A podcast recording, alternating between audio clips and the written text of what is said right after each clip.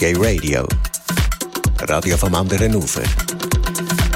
Der Blickpunkt Trans mit dem Co-Präsidenten des Transgender Network Switzerland, Henry Hohmann. Hallo Henry, willkommen bei uns im Gay Radio Studio. Hallo Daniel, schönen guten Abend. Wir starten international. Internationale Umfrage zur Akzeptanz von Transmenschen mit einem erstaunlichen Ergebnis. Details. Ja, ich berichte ja unheimlich gern von Umfragen und Studien. Einfach auch deshalb, weil es aus der Schweiz nur so wenige zu diesen Themen gibt. Das ist eine repräsentative Umfrage zu Transmenschen, die letztes Jahr in 16 Ländern weltweit durchgeführt wurde. Unter anderem waren Deutschland, Ungarn, Spanien, USA, Polen dabei, aus Europa, aber auch zum Beispiel Argentinien oder Südkorea. Und die Leute wurden befragt, eben zum Thema Akzeptanz von Transmenschen. In Deutschland waren das zum Beispiel über 1000 Personen, also doch eine recht große Umfrage.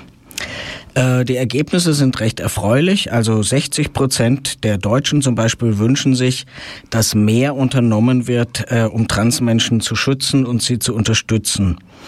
So sagen dann auch 78%, also noch mehr Leute, dass die Regierung Transmenschen vor Diskriminierung schützen solle. Nur in Argentinien oder Spanien oder auch in Großbritannien war die Zustimmung zu dem Thema sogar noch etwas höher, über 80%. Während zum Beispiel in Polen oder Ungarn oder Südkorea nur etwas über 50% dafür waren. Also es gibt wirklich in den einzelnen Ländern sehr große Unterschiede dazu. Und man fragt sich natürlich auch, wie hätten jetzt Schweizerinnen dazu geantwortet, wie hätten sie sich positioniert?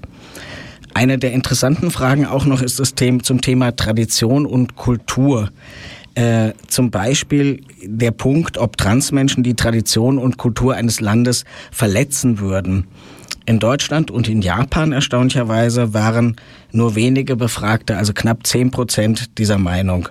In Serbien und Polen und den USA sind es also 50% oder 30%, die der Meinung sind, dass die Tradition also Transgender würden gegen die Tradition verstoßen.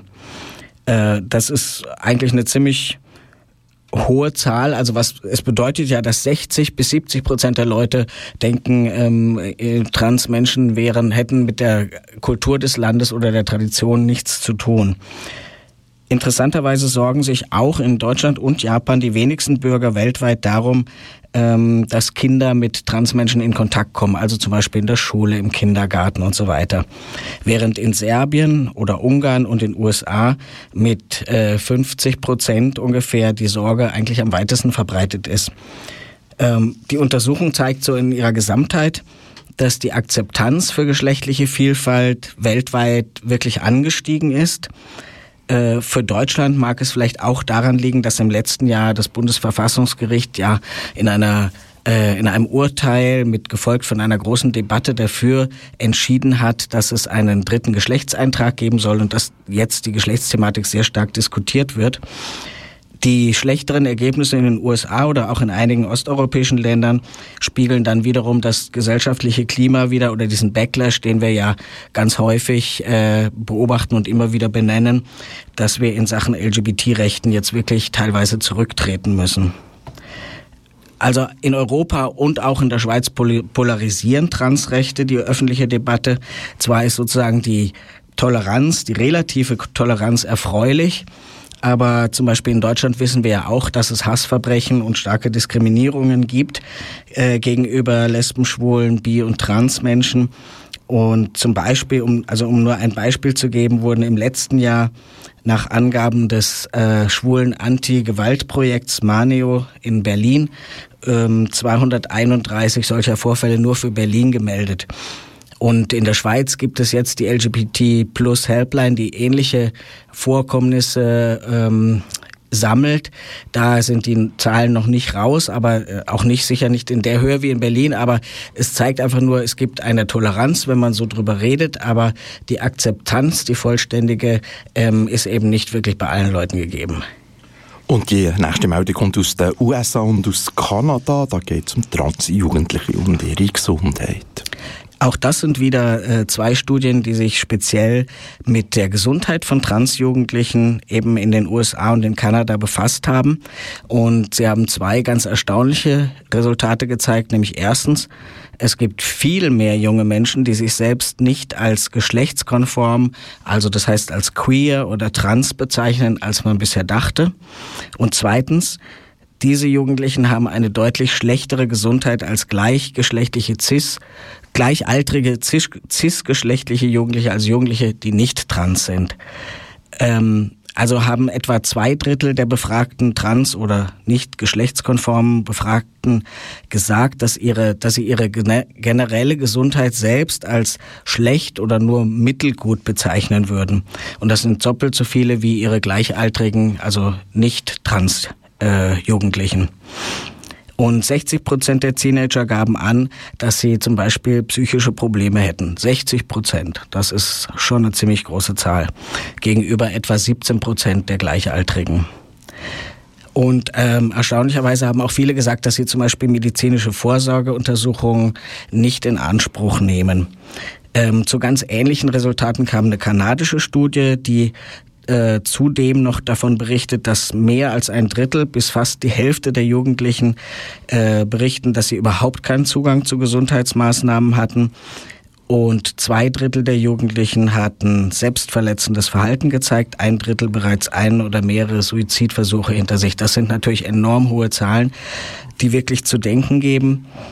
Das Fazit ist, dieser beiden Untersuchungen, Transjugendliche sind deutlich unterversorgt, was die medizinische Versorgung angeht. Ein Grund, also neben einer wirklich verbreiteten Armut in dieser Gruppe, könnte auch sein, dass sie zum Beispiel einfach gar nicht zur Ärztin oder zum Arzt gehen, weil sie nicht in ihrer Geschlechtlichkeit wirklich wahrgenommen werden oder angesprochen werden als Transperson mit den falschen Pronomen und so, und auch keine Chance haben, sich da entsprechend eben zu äußern. Aber auf der anderen Seite leiden sie eben gerade oft unter einer hohen psychischen Belastung, eben zum Beispiel durch Mobbing in der Schule oder durch Probleme mit den Familien. Das ist das nicht so schöne Fazit dieser Untersuchung. Das andere ist eben, die Zahlen zu Transmenschen müssen sicher nach oben korrigiert werden. Denn in beiden Studien berichteten insgesamt etwa 3% der Befragten, dass sie trans- oder geschlechtsvariant seien. Und wenn man das jetzt mal sozusagen hochrechnet, diese Zahl, 3% der Bevölkerung, ergäbe das für die Schweiz etwa eine Zahl von 240.000 Personen. Denk mal drüber nach, das ist schon keine kleine Minderheit mehr. Und jetzt schauen wir noch nach Indonesien und Malaysia. Ja, das ist jetzt wieder aus dem Kapitel schwere Diskriminierungen. In Indonesien und Malaysia sind eben zwei Länder Südostasiens, in denen Menschen mit anderer Geschlechtsidentität oder sexueller Orientierung seit einiger Zeit zunehmend stärker verfolgt werden. Also einen staatlichen Schutz gibt es für sie nicht. Im Gegenteil, steht zum Beispiel in Malaysia momentan auf Homosexualität eine Haftstrafe oder Auspeitschung, also Haftstrafe von bis zu 20 Jahren laut Gesetz.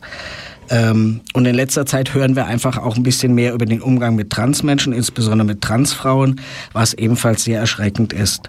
So hat man vor kurzem, ging es durch die Presse, dass 12 Transfrauen oder Varia, wie sie genannt werden, von der Polizei festgenommen wurden und gezwungen wurden, sich auszuziehen, die Oberteile auszuziehen. Und dann wurden ihnen öffentlich die Haare geschnitten in einen männlichen Kurzhaarschnitt. Sie wurden also sozusagen zur Heilung ihrer geschlechtlichen Verwirrung, wie es genannt wurde, gezwungen. Sie mussten männliche Kleidung anziehen, Sportübungen machen wie Sit-Ups und Ähnliches und wurden gezwungen, also mit tiefer, eben männlicher Stimme zu sprechen. Also man muss sich das mal konkret vorstellen, was das heißt, was das bedeutet. Wenn jemand von euch verlangen würde, sich so zu verstellen und ein Geschlecht zu spielen oder anzunehmen, das man eigentlich gar nicht hat. Also das ist unglaublich beschämend und grausam und menschenverachtend. Zwar sind die Frauen inzwischen wieder freigelassen worden, aber in der Region herrscht eine ganz große Angst, was die Bevölkerung oder auch die Polizei künftig, wie sie auf solche Minderheiten reagieren werden. Ähnlich ist es in Malaysia. Dort soll es demnächst ein staatliches Programm zur Heilung von Transfrauen geben. Interessant, geht es auch immer nur um Transfrauen. Transmänner sind also offenbar viel unauffälliger. Die Teilnahme an diesem Projekt, so heißt es in den Veröffentlichungen, sei selbstverständlich freiwillig. Ein Zitat: Die Regierung will keinen Zwang ausüben. Wir wollen lediglich den Betroffenen einen Weg aufweisen, bessere Entscheidungen in ihrem Leben zu treffen, heißt es so durch die Blume. So hat es der zuständige Minister formuliert. Diese Kurse, die also so reparativen Therapien wie hier ähneln, sollen von religiösen Experten, Medizinern und Psychologen geleitet werden. Und außerdem sollen dort geheilte Transfrauen auftreten, die zu einem normalen Leben, wie es heißt, zurückgekehrt sind und berichten, wie toll das offenbar ist. Die LGBTI-Aktivisten in Malaysia kritisieren dieses Programm natürlich scharf. Der Staat habe natürlich überhaupt nicht die Macht, die Geschlechtsidentität seiner Bürger nach Belieben zu ändern. In der Vergangenheit war es also durchaus möglich, dass Transfrauen offen in der Gesellschaft leben konnten. Nun versucht die Regierung aber eben, die Uhren quasi zurückzudrehen. Und schon im letzten Jahr hat die Regierung in Malaysia ein Video herausgegeben, wo ähnlich für die Heilung von Homosexuellen geworben wurde. Also man merkt, an allen Fronten wird versucht, diese Minderheitenrechte zu beschneiden und zurückzudrehen bis hin zu kriminalisieren. Du hörst den Blickpunkt Transie im Gay Radio mit dem Henry Hohmann, Co-Präsident vom Transgender Network Switzerland. Und von international wechseln wir jetzt in die Schweiz, und zwar zu TGNS selber. Ja, TGNS ist ja seit Jahren bemüht, oder eines der Standbeine oder der Hauptthemen, an denen wir arbeiten, ist der Bereich Arbeitswelt. Transgender Network hat zweimal eine Umfrage gemacht unter Transpersonen in der Schweiz zum Verhältnis Transmenschen in der Arbeitswelt. Wer ist beschäftigt, wer hat keine Beschäftigung, wer hat sie im Rahmen der Transition verloren. Und 2012 wie 2015 hatten wir sehr ähnliche Ergebnisse. Etwa 20% der Transmenschen sind arbeitslos. Und daraufhin haben wir ja ein Projekt gestartet, zusammen mit dem Eidgenössischen Büro für Gleichstellung, das sich nun so langsam dem Ende nähert, indem wir versuchen, eben Hilfestellung zu leisten für Transmenschen, wie sie ihr Coming-out im Betrieb gut angehen können, wie die Arbeitgeberinnen selbst helfen können, das unterstützen können. Und jetzt machen wir also so quasi kurz vor Schluss des Hauptprojekts, das wir jetzt durchgeführt haben, noch eine große Aktion, die nennt sich Trans Welcome, also Transmenschen willkommen, und die wendet sich eigentlich direkt an Unternehmen, große und kleine Firmen und Organisationen, und wir möchten darin sozusagen die Bereitschaft dieser Firmen aufnehmen, sich für Transmenschen einzusetzen oder sie willkommen zu heißen, wie ja eben Trans Welcome auch schon suggeriert. Und zwar ganz egal, ob es in der Firma bereits Transpersonen gibt oder nicht. Und dazu suchen wir eben noch weitere Firmen, also große und kleine, das kann der Bäcker an der Ecke sein oder die Druckerei in der Innenstadt oder eine Weltfirma in Basel, wie auch immer. Es geht einfach darum, ein Zeichen zu setzen und zu sagen, ja, wir finden, dass Transmenschen unterstützt werden müssen, wertvolle Mitarbeiterinnen sind, und wir bezeugen das, indem wir sozusagen unser Logo auf unsere Webseite, die wir jetzt gerade, die kurz vor der Fertigstellung steht, hochladen, und indem wir eventuell auch einen kleinen Event machen. Also wir werden einige Firmen aufsuchen und dort auch Fotos machen, um das zu dokumentieren, auch für die Webseite. Und das Ganze hat natürlich das Ziel, dass möglichst viele mitmachen und sich irgendwo auch inspirieren lassen, wiederum andere Firmen sich davon inspirieren lassen, ihre Transpersonen wirklich auch willkommen zu heißen. Wenn jetzt also jemand plötzlich Lust hat mitzumachen, oder ihr Transmenschen am Radio, eine Firma wisst, euren Arbeitgeber vielleicht mitmachen würde, dann meldet euch. Das kann man jetzt noch machen, und zwar unter der Adresse work wie Arbeit @tgns.ch oder auch info@tgns.ch. Und wir freuen uns, wenn also wirklich ganz viele mitmachen. Wir haben ein ziemlich großes Ziel, und wir sind schon mal ziemlich erfreut, dass doch erstaunlich viele Firmen sagen, ja, das ist eine gute Sache, das unterstützen wir. Und jetzt noch Glanz und Gloria hier im Blickpunkt. Trans Germany's Next Top Model ist das erste Thema bei Glanz und Gloria. Ja, also wir haben ja immer wieder Models, Pin-Up-Girls, Dschungelcamp, Mitmacherinnen und was auch immer. Jetzt wieder aus dem Bereich Model. Bei Germany's Next Top Model hat eine Transfrau aus Zürich mitgemacht namens Soraya, aber sie hatte nur einen ziemlich kurzen Auftritt dort. Also erstmal war es so, dass natürlich, wenn eine Transfrau irgendwo mitmacht bei diesen Sachen, gibt das viel medialen Wind, es wird über sie berichtet, es wird hochgeschaukelt, es wird immer wieder in gleicher, nicht so optimaler Art darüber berichtet, aber egal. Also auch Soraya hat einen Artikel im Blick bekommen und dann sickerte sehr schnell durch, dass sie offenbar gar nicht mitgemacht hat, weil sie Topmodel werden möchte, sondern einfach, weil sie sich bekannt machen möchte und eigentlich ihr Hauptziel sei, sie möchte Influencerin auf Instagram sein. Ich musste erst mal gucken, was das genau ist, aber jetzt weiß ich's. Also eben auch eine Möglichkeit, sich bekannt zu machen und nicht nur deshalb, ist sie relativ schnell aus der Sendung rausgeflogen. Sie selbst hat aber auch gesagt, sie sei dort gemobbt worden. Also so einfach ist es eben auch nicht für eine Transperson bei all diesen Sachen mitzumachen. Aber jetzt muss man nicht weinen, dass niemand mehr aus der Schweiz bei Germany's Next Topmodel dabei ist, denn es gibt ja noch eine zweite Frau aus der Schweiz, die mitmacht. Die ist halt eben nicht trans und deshalb für die Medien relativ uninteressant am Anfang der Sendung. Aber wer es verfolgen will, nur zu. Es gibt noch eine zweite Person, die noch dabei ist. Wenigstens sind wir noch dabei. Und jetzt, wer ist Jackie Shane? Ja, Jackie Shane, das ist wirklich eine ganz tolle Sache und vielleicht das Interessanteste, was ich jemals bei Glanz und Gloria mitgebracht habe. Ich habe von Jackie Shane auch nur ganz zufällig gehört. Also und wahrscheinlich wird kaum jemand von euch am Radio schon mal von ihr gehört haben. Aber es ist wirklich ganz erstaunlich. Also Jackie Shane ist eine schwarze Soul-Sängerin, die in den Medien damals, also 50er, wir reden über 50er, 60er, 70er Jahre, abwechselnd wurde sie als schwuler Mann, der in Frauenkleidern auftritt, also ein Travestietstar bezeichnet, dann auch als Transvestit oder auch als transsexuelle Sängerin. Also ganz viele verschiedene Benennungen, die auch zeigen, dass man Jackie eigentlich nicht einordnen konnte und dass sie sich all diesen Bezeichnungen auch immer entzogen hat. Heute würden wir von ihr, denke ich, schon als Transfrau reden. 1971 steht Jackie Shane auf der Bühne und das Publikum liegt ihr wie üblich wirklich zu Füßen. Und nach ihrem Auftritt verschwindet sie. Sie ist einfach weg.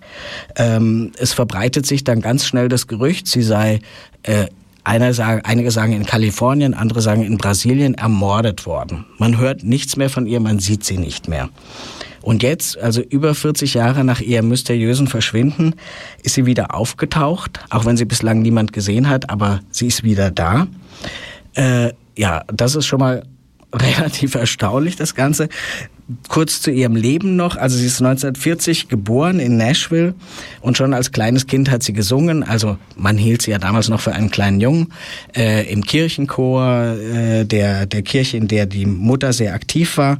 Dann ist sie schon mit 12, 13 Jahren nur geschminkt und in Frauenkleidern in die Schule gegangen, also als schwarzes Mädchen. Ja. Und am Wochenende ist sie mit ihrer ersten Band durch Nashville getourt. Sie hat aber dann immer mehr rassistische Gewalt zwischen Schwarzen und Weißen mitbekommen. Ich meine, das war ja noch die Zeit der Rassentrennung, muss man sich klar machen. Da ist sie geflohen nach Kanada, immer noch blutjung. Dort ist sie von einem Gangster entführt worden, der ihr mit dem Tod drohte, sollte sie ihm nicht gefügig sein. Es wurde nicht genau ausgeführt, wie das gemeint war, aber man kann sich das schon denken. Dann wurde sie bei der Mutter des Gangsters versteckt und die Mutter hat Jackie dann freigelassen, als sie sagte, sie sei ja noch minderjährig, das heißt zur damaligen Zeit noch unter 21. Dann ist sie also voll in den Musikbusiness eingestiegen und hat 1963 erstmals die Charts erobert mit dem Song Any Other Way und hat sich in diesem Song also 6 Jahre bevor zum Beispiel in Kanada, wo sie damals lebte, Homosexualität entkriminalisiert wurde, hat sie sich dazu bekannt, gay zu sein. Also gay in dem weitesten Sinne. Das hat damals auch trans und schwul und lesbisch umfasst. Dieser Begriff war damals aber eigentlich noch gar nicht richtig bekannt und wurde hier das erste Mal, wirklich überhaupt das erste Mal in einem Song verwendet. Sie war befreundet mit John Wayne und Jimi Hendrix und war die einzige schwarze Trans-Soul-Sängerin, die Schwarze und Weiße in ihre Konzerte anlockte. Und es steht auch in den Berichten, dass sie Männer wie Frauen also angezogen hat, die ihren Glamour-Look kopierten und auch ihre, also bis hin zu ihren überlangen Fingernägeln, also ganz erstaunlich. Sie hat einfach immer nur das gemacht, was sie für richtig hielt, das war nicht unbedingt immer das Beste, aber sie ist einfach sehr konsequent geblieben, ist nur einmal im Fernsehen aufgetreten, es gibt praktisch keine Schallplatten von ihr. Ja, was ist dann nach ihrem Verschwinden 1971 passiert? Ein Produzent eines amerikanischen Labels hat die inzwischen 77 Jahre alte Jackie aufgefunden oder aufgespürt. In einem Haus wohnt sie ganz alleine, würde angeblich in einer Endlosschleife Filme mit Bette Davis und Humphrey Bogart schauen. Also ich finde, das ist echt Glanz und Gloria, ne? Und dann hat er die 2 Jahre bearbeitet, immer wieder geschrieben und sie überredet, eine Kompilation all ihrer Songs, die irgendwo schon dokumentiert, aber nie veröffentlicht waren, herauszubringen und auch ihre Biografie. Angeblich soll er den Vertrag dazu unter der Tür durchgeschoben haben. Wenige Minuten später kam er unterschrieben wieder unter der Tür zurück. Also gesehen hat er sie eigentlich nicht, aber es gab den Vertrag und damit hat sozusagen diese Geschichte eine neue Wendung genommen. Jetzt soll sie angeblich sogar darüber nachdenken, wieder aufzutreten. Aber was bedeutender ist und was wirklich ihre besondere Stellung ausmacht, ist, sie ist wirklich eine ganz wichtige Figur der amerikanischen Trans-Geschichte. Sie hat sich eigentlich vor niemandem und nichts jemals gebeugt und sagt auch, alles, was ich gemacht habe, ist, dass ich immer gegen das Unrecht aufgestanden bin. Also ich würde mal sagen, Jackie Shane, das ist ein Name, den man sich merken muss. Merci Henry, wie immer sehr spannend. Informationen aus der Transwelt mit dem Henry Hohmann, dem Co-Präsident von TGNS, ist das gewesen. Unter den Ausblick.trans gibt es nächsten Monat wieder.